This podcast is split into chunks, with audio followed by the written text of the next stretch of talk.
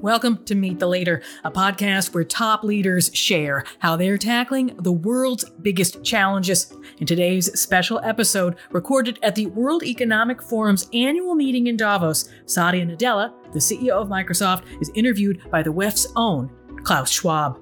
It's a conversation on tech that you won't get anywhere else. I'll let them get into it this uh, special session, and I have to say, maybe uh, because my my heart is ultimately an engineer's heart. Um, I'm always looking forward to this session, which uh, becomes a tradition, and uh, I don't have to introduce, of course, uh, Satya Nadella, um, and we have this dialogue. Uh, trying to get an understanding about what's happening. And you, as the leader of probably one, or if not, see leading um, tech company, uh, you will enlighten us certainly. Um, so we will have a dialogue. But I, I want to thank you also here um, in in this context for uh, Satya for the great cooperation we have together with uh, Accenture. Uh, I know uh, two years ago we had this, we just went, talked about it. We had a discussion about uh, how we could, in, in some way, democratize the World Economic Forum and allow people who cannot come to Davos to participate. And of course, the metaverse or the three-dimensional virtual room, however you want to call it, I think provides a tremendous opportunity. So we started our cooperation uh, to build a global collaboration village. Uh, we started uh, this cooperation just two years ago. Um, at the last annual meeting, we showed the first uh, demonstration, uh, and now it has become reality. So if you are ever interested, please go to the Global Collaboration Village and see the tremendous potential uh, we actually have the first um, the first inhabitants. Uh, we have five or four of our partners plus an international organization which have established their presence now in the global collaboration village uh, to reach out to customers and to uh, not mainly to customers but mainly to the public to talk about particularly what they are doing in the social area. So um, uh, Satya, um, when when um, we met uh, last time, uh, generative AI was a very young baby. now it has, I would say, it has become a teenager very fast from a big, from a small baby. Um, what it has taken less than a year. What? How do you see the situation? Now, first of all, it's uh, wonderful to be back here at uh, the World Economic Forum, Klaus. And um, also, it's unbelievable to see the vision you had for the Global um, Collaboration Village from two years ago take such shape. Um, you're right. I mean, the, the interesting thing is, I distinctly remember uh, in 93 November is when I think Mosaic first came out. Um, and obviously for me, that was a pretty big event. I joined Microsoft in 92. Um, and, and the web changed a lot. And so November of 2002 is when ChatGPT, I think, um, really helped, I think, all of us, perhaps for the first time, relate to this new generation of AI. Um, and, and since then, as you said, things have been scaling. This rate of diffusion uh, across countries, across industries has been really fast and furious. And it's just been fantastic to see. For me, by the way, the first time I became a real believer that something had drastically changed was when I saw GitHub Copilot. Uh, it was probably six to eight months before even ChatGPT when I started seeing for the most elite knowledge work there is, software engineering, you see a new tool that changes uh, what uh, you know, in fact, the drudgery of software engineering, the joy of software engineering was back and the drudgery was out. That's what made me a, a real convert that uh, this is pretty magical. And since then, We've obviously launched Copilot, you know, Copilot for broad horizontal work, frontline work. We have Copilots for security operations.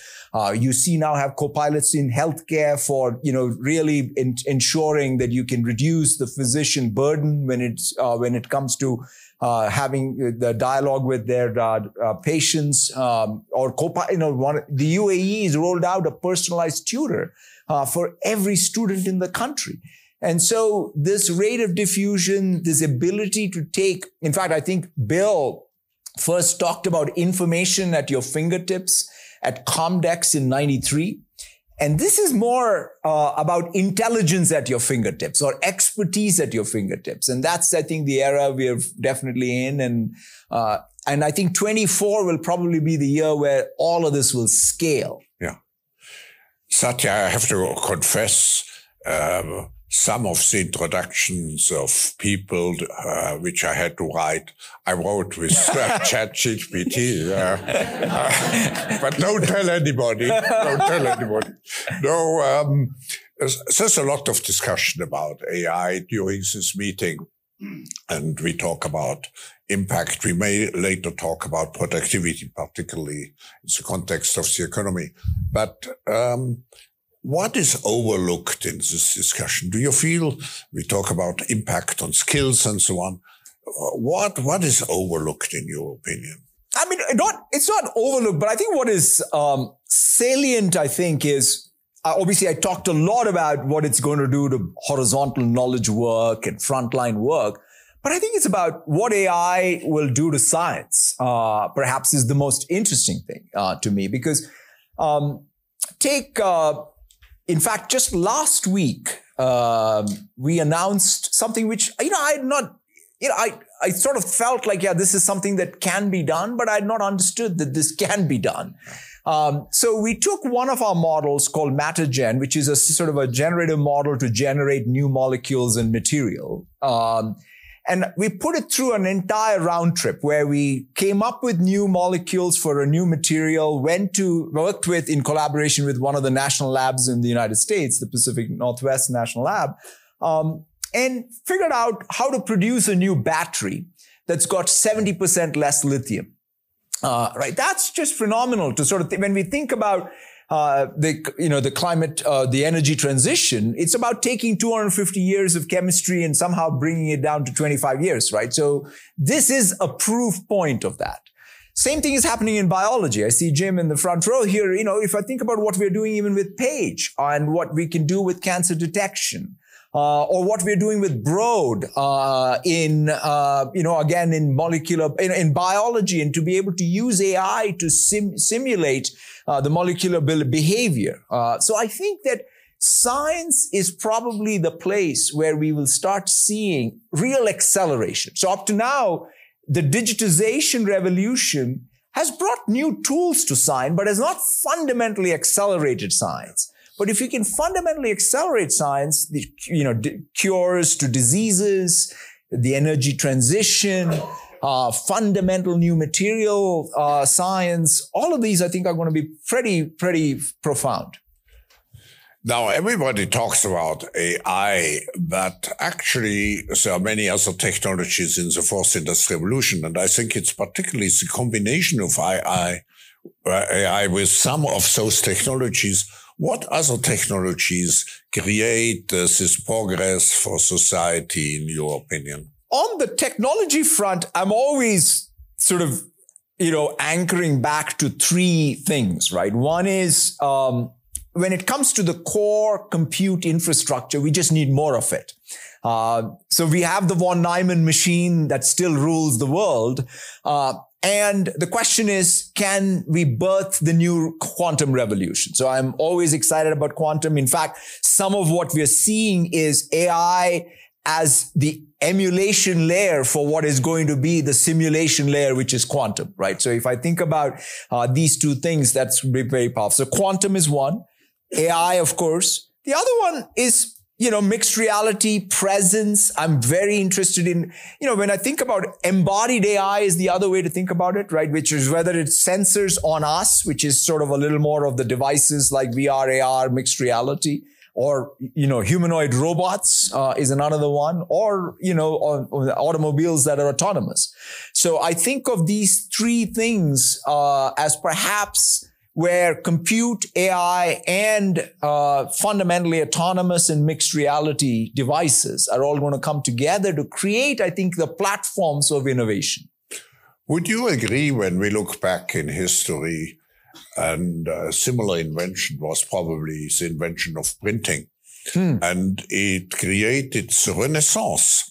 Um, do you feel that uh, those technologies can really create a new renaissance for humankind? I think that, see, the, the, the general purpose technologies, that's the power of these, right? The general, when, when you have, like even for me, one of the things that's sort of a real privilege of, for me is to be able to come to a forum like this to have a chance to meet with people in retail, people in pharma, people in banking, people in every sector of the economy across every region of the world and say, wow, digital technology is being used in profound ways. That means this is a general purpose technology. So anytime when there are real breakthroughs in general purpose technology and the frontier is shifted, yeah I think that broad ability to have renaissance, right? Which you'll have better medical outcomes. You'll have better educational outcomes, uh, better, you know, products and services in our lives. And that, that abundance, that innovation is, I think, what drives human societies forward.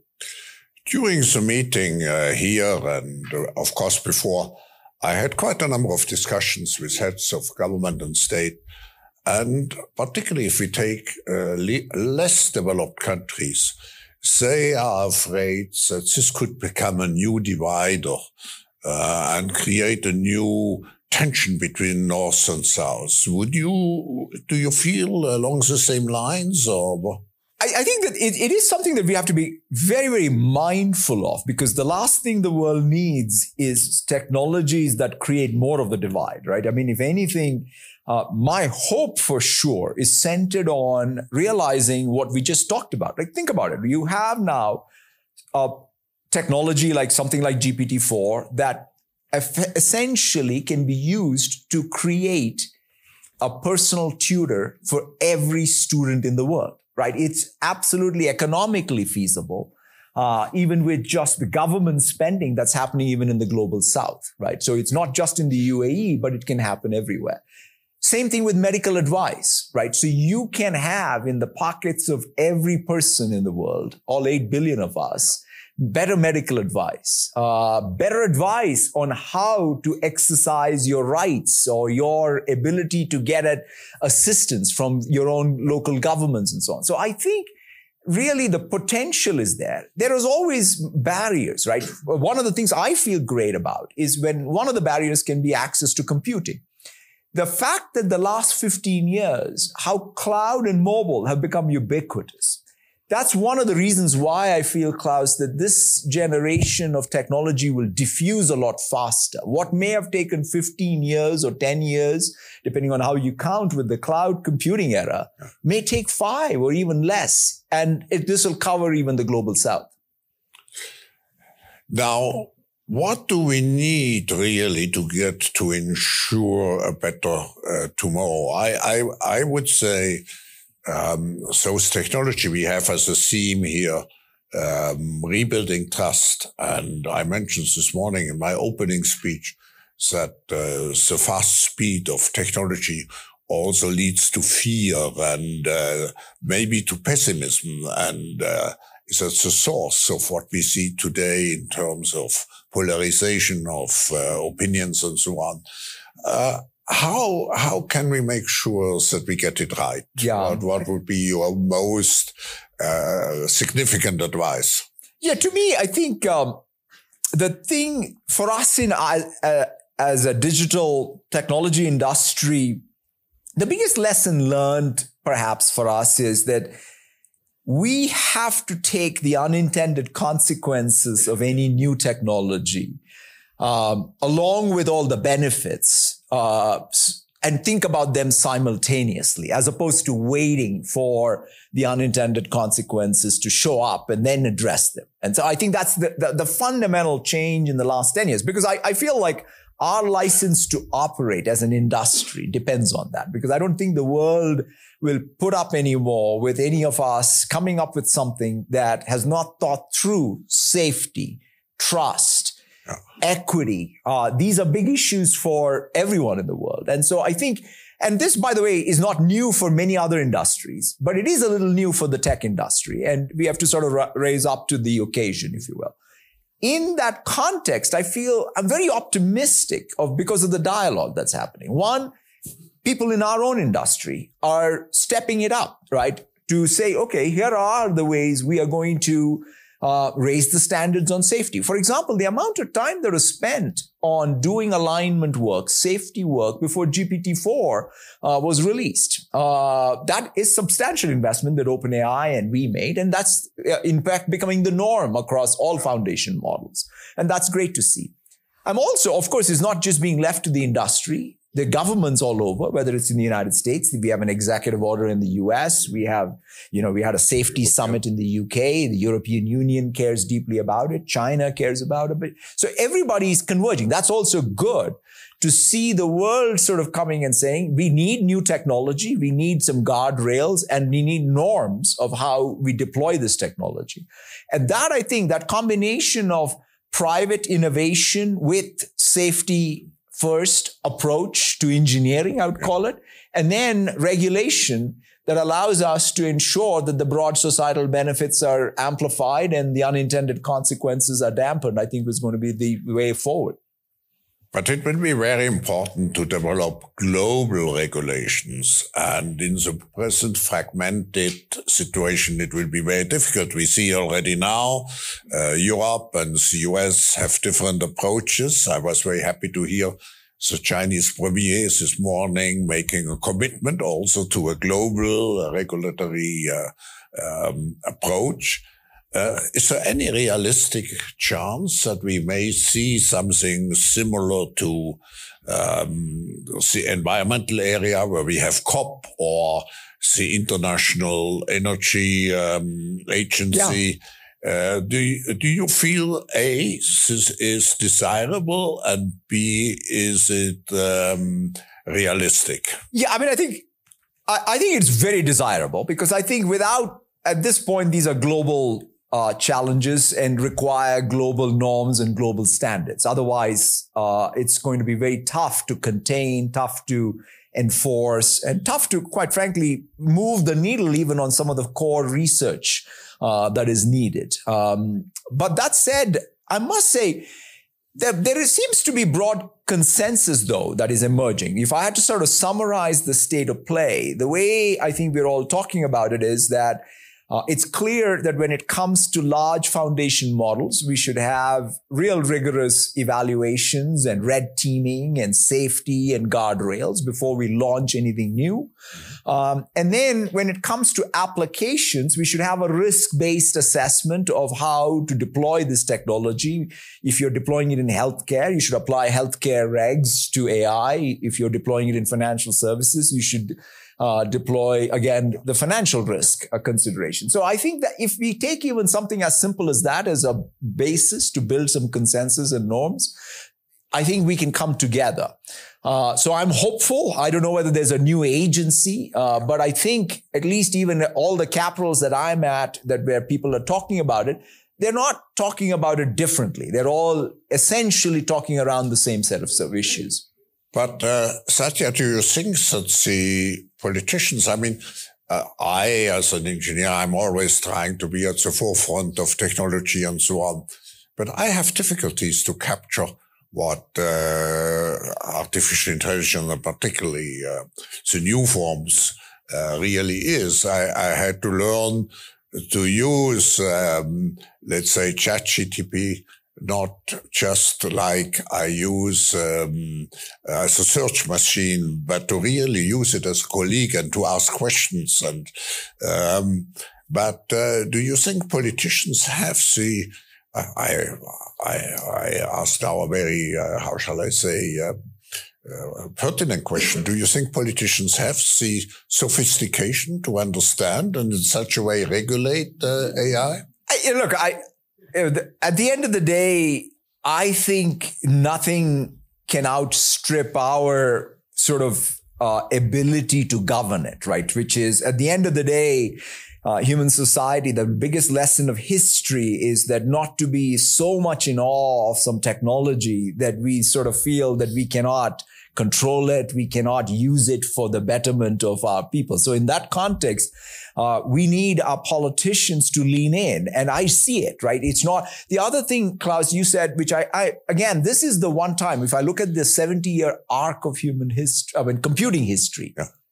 This is the easiest technology, right? In other words, the breakthrough here is in fact the 70 years we've been striving to find the most natural user interface so that computers understand us, not us understanding computers. Yeah. So I don't think it's about politicians. It's about really politicians. It's about more about the technology needs to be simple enough, straightforward enough.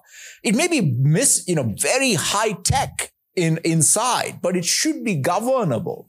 Uh, and the principles of governance should be clear. And I'm very optimistic that that'll happen.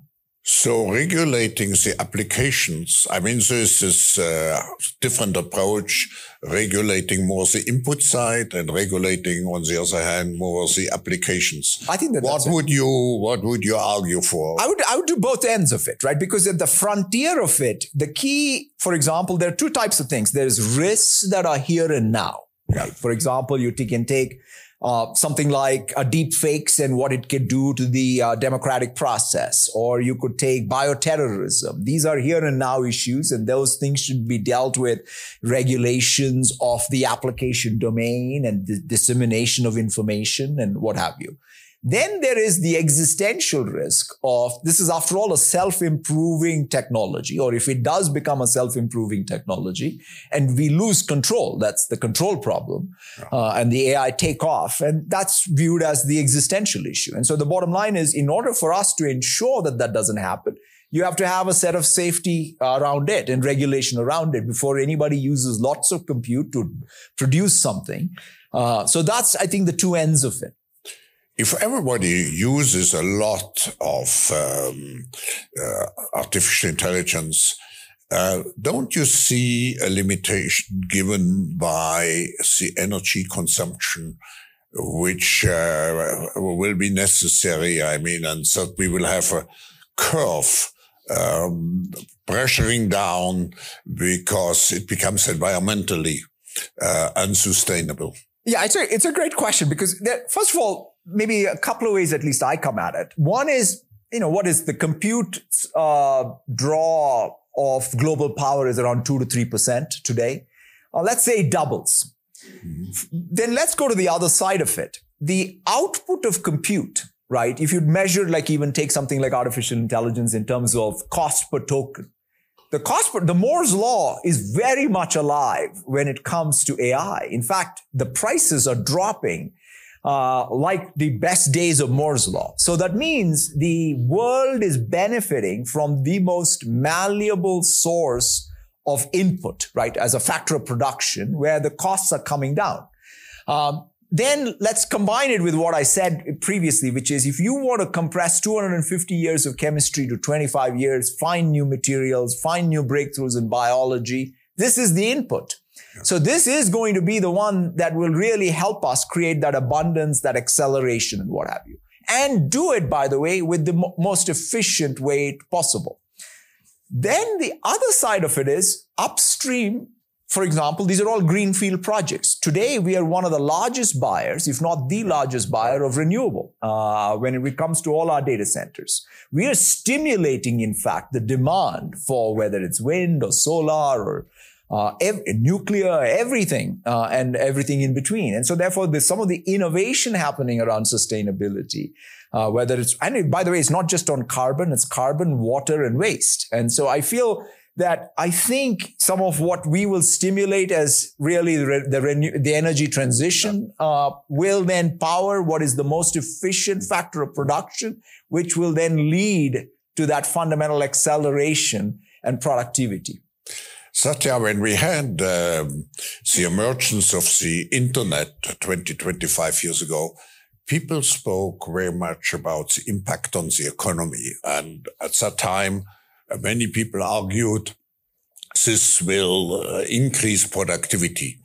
But we have seen sluggish uh, productivity growth. Uh, now we have the same situation. Many people saying um, we will have great uh, increase in economic productivity, which will drive, of course, uh, global uh, prosperity. Um, will we be positively surprised or will we be disappointed as we were to a certain extent yeah, with the internet? Yeah, this is something that uh, I'm very, very, uh, let's say, both passionate about and I'm very grounded in because uh, to your point, right now, as we speak, uh, inflation adjusted, uh, there is no economic growth in the world, I would say. Um, and that's a pretty disappointing state. In fact, the developed world may have negative economic growth. And so, um, in a world like that, we may need a new input. And so that's why I'm very optimistic about AI being that general purpose technology that drives economic growth. You know, by the way, here's the interesting economic fact. Even Robert Gordon, who has written most uh, eloquently about sort of the critique of information technology and productivity, will acknowledge that PCs were the last time uh, when actual uh, economic growth came about, right? So the first time, the last time it showed up in productivity stats were when PCs became ubiquitous. In fact, I think of this AI technology very much like the PC generation. Because if you think about it, right? In fact, I shudder to think, Klaus, I don't know how the heck we managed to do uh, work before PCs. Like think about doing uh, as a multinational company forecasts, right? Before email, uh, a spreadsheet. I don't even know how we would do forecasting, mm. but somehow I guess we did it. But now we do forecast, and the business process changed.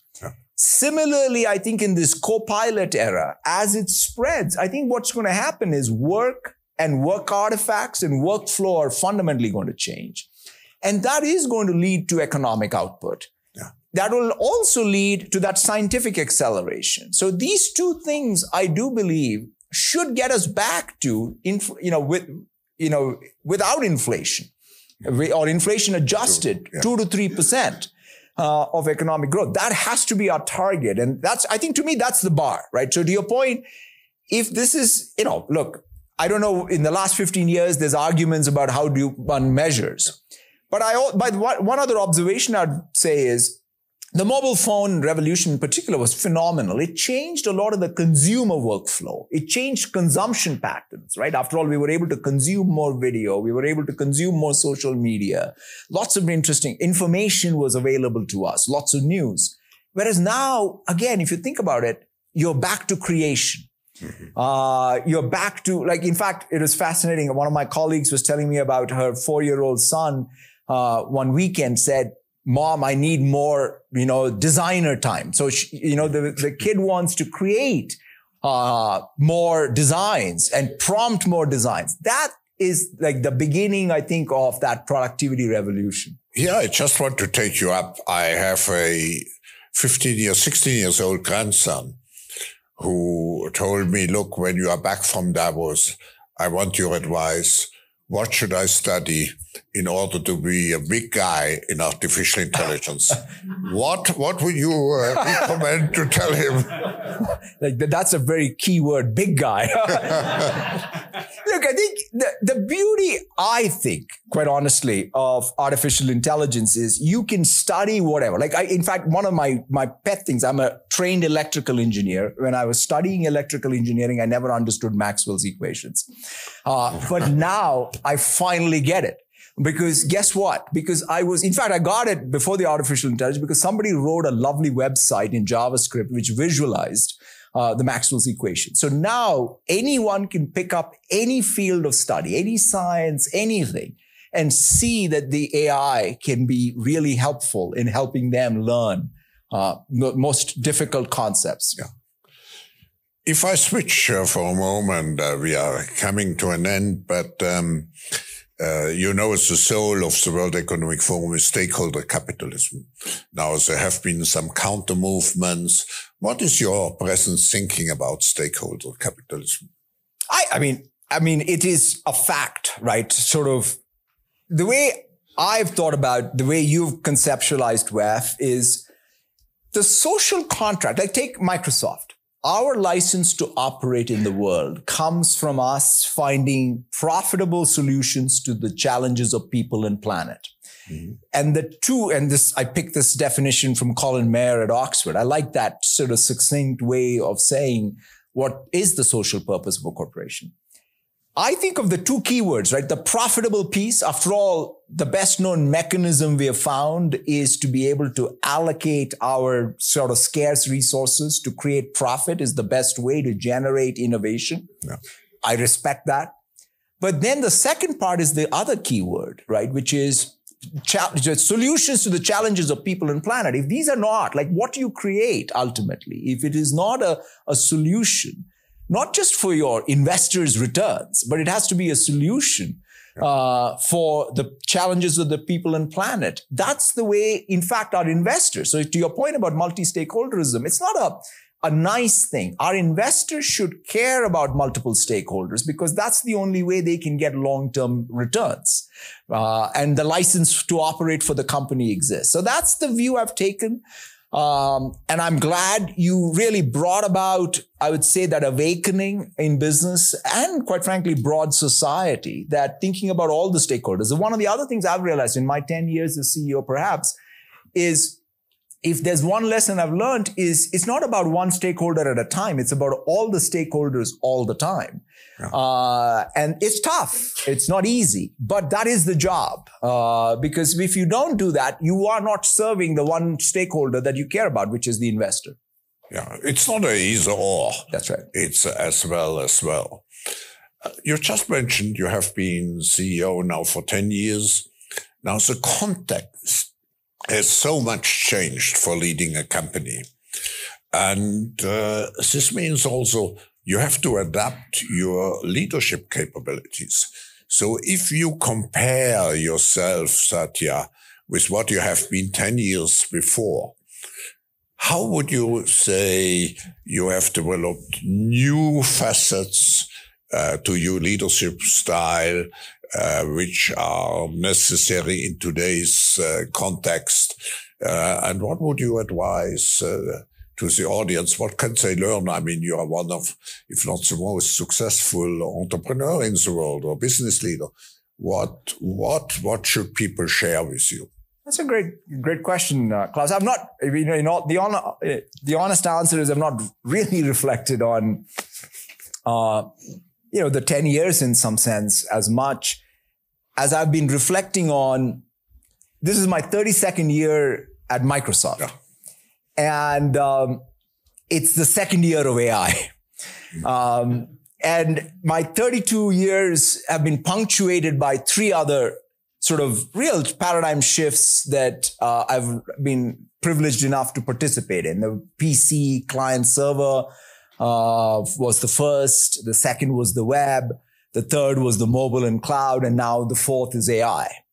And so in some sense, I'm trying to learn, go back to year twos of the other three. So I'm trying to sort of relearn how should I operate when it's year two um, of any paradigm shift, which is different, right? Because when you're building something new, um, it requires you to have a very different profile of what is risk, what is scale, what is investment required? Uh, it's always difficult. In fact, in our business, there is no franchise value. So you have to be all in mm-hmm. uh, on the new while at the same time maintaining what currently runs the business. And so I think that that's a very difficult task. We've done it, I would say successfully, but there are no guarantees. Yeah. Uh, and so with that sort of humility, I would say uh, that that's the thing. It's not about you can't have hubris because that's what's brought down civilizations and companies and people from ancient Greece to modern Silicon Valley.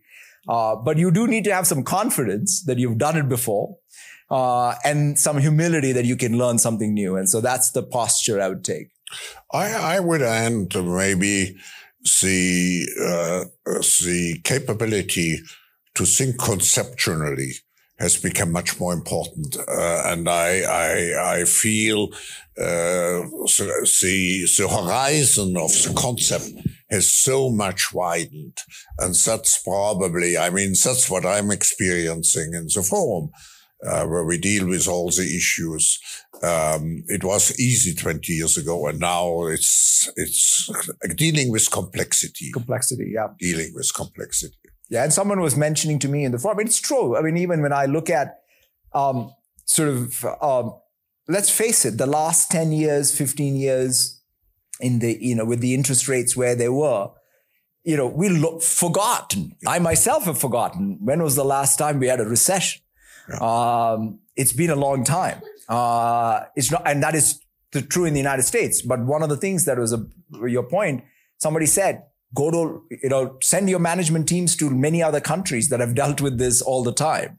And so to some degree, learning from what is happening around the world is another conceptual understanding that I think we can all take.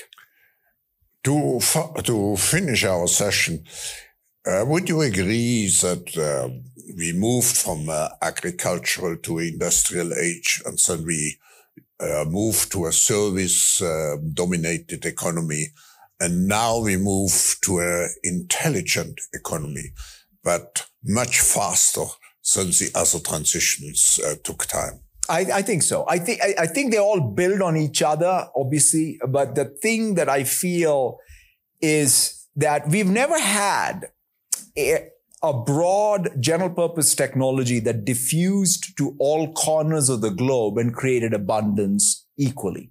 Mm-hmm. That's the dream. Yeah. Uh, what will the world look like if we were able to solve global problems as one community? Uh, we have a shot at it. So we should take technology uh, in the context of our um, theme of the annual meeting. Uh, technology can help to rebuild confidence right. and trust. Thank you very much, Thank you so much, That was Klaus Schwab and Satya Nadella. Thanks so much to them, and thanks to you for listening. Find a transcript of this episode, as well as transcripts from my colleagues' episodes of Radio Davos at wef.ch slash podcasts. Me and my colleagues are covering the annual meeting all week, so make sure to follow on social media with the hashtag WEF24 or online at www.weforum.org for the latest insights from the world's top leaders. This episode of Meet the Leader was produced and presented by me, with Taz Kelleher as editor and Gareth Nolan driving studio production. That's it for now. I'm Linda Lacina from the World Economic Forum, reporting from beautiful Davos. Have a great day.